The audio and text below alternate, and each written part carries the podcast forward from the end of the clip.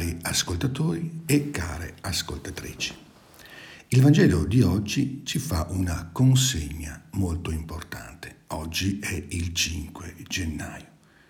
Chi ha incontrato Gesù non può fare a meno di chiamare qualcun altro a condividere ciò che ha trovato.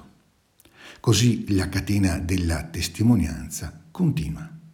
Andrea incontra il fratello Simone e gli dice ciò che lui ha scoperto. Filippo trova Natanaele e lo invita ad andare da Gesù usando due verbi già impiegati dal maestro in precedenza, il verbo venire e il verbo vedere. Questa testimonianza che sembra rimbalzare da orecchio a orecchio, da cuore a cuore, non ci rivela solo la dinamica dell'annuncio. Ci fa comprendere anche la tensione che deve animare l'amore. Questo è il messaggio che avete udito da principio, che ci amiamo gli uni gli altri, ci ricorda San Giovanni nella sua prima lettera letta oggi. E poi aggiunge, in questo abbiamo conosciuto l'amore, nel fatto che Egli ha dato la vita per noi. Quindi anche noi dobbiamo dare la vita per i fratelli. Amare i fratelli e dare loro la vita non è semplicemente compiere atti di generosità o sacrificare qualcosa di noi per l'altro. Per un cristiano è anzitutto trasmettere all'altro l'amore di Gesù quell'amore di cui si è fatta esperienza, quel volto che si è incontrato. Quindi Andrea e Filippo donano la vita per i loro fratelli, amandoli veramente nel momento in cui li conducono a Gesù, li portano a Cristo.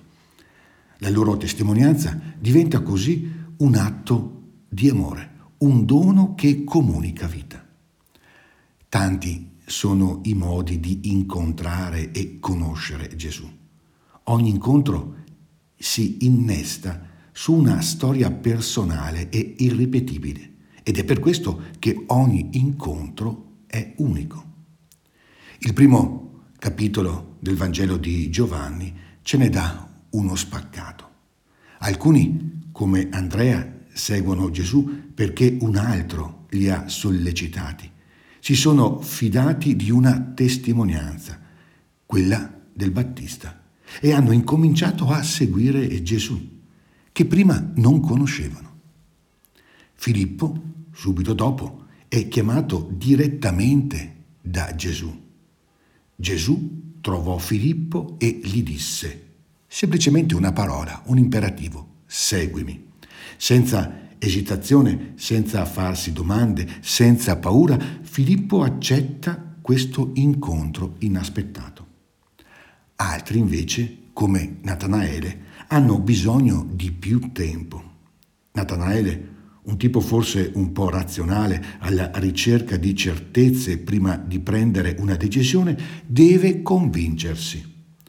A partire da alcuni pregiudizi, sulla provenienza di quello strano rabbi che ha suscitato tanto entusiasmo in Filippo, nutre alcune perplessità e dubbi. Da Nazareth può venire qualcosa di buono? Il dubbio in un cuore retto, in un cuore disponibile alla ricerca, in un cuore dove non c'è falsità, non è mai un ostacolo. E quindi anche Natanaele alla fine si consegna all'incontro con Gesù, con un atto di fede stupendo. Rabbi, tu sei il figlio di Dio, tu sei il re di Israele. Che cosa permette questo salto di qualità nella vita di Natanaele? Credo che la qualità sia e risieda nello sguardo di Gesù. Non è uno sguardo superficiale, quello del maestro. Non è uno sguardo distratto, calcolatore, come spesso capita a noi. Si può guardare l'altro per prenderne le distanze o per poterlo incasellare, etichettare. L'occhio di Gesù invece scende nel profondo e il suo sguardo avvolge completamente l'altro con l'amore. Ecco perché Natanaele si sente provocato da questi occhi e domanda, come mi conosci? Lo sguardo di Gesù non solo conosce ciò che uno è, il suo passato, il suo presente, ma anche apre la vita alla novità, al futuro. Vedrai cose più grandi di queste. Davvero, quindi, molti sono i modi in cui Gesù ci chiama a seguirlo. E anche quelli che sembrano meno favorevoli a un incontro possono rivelarsi momenti di grazia. Non dobbiamo neppure spaventarci delle nostre resistenze, dei nostri dubbi. Possono essere occasioni di un approfondimento della nostra conoscenza di Gesù.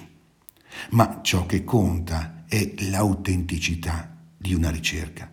E ciò che conta è l'umiltà di lasciarsi guidare all'incontro con Gesù e soprattutto lasciarsi guardare da Lui per arrendersi a quel volto pieno, traboccante di amore divino. Buona giornata e ogni bene nel Signore.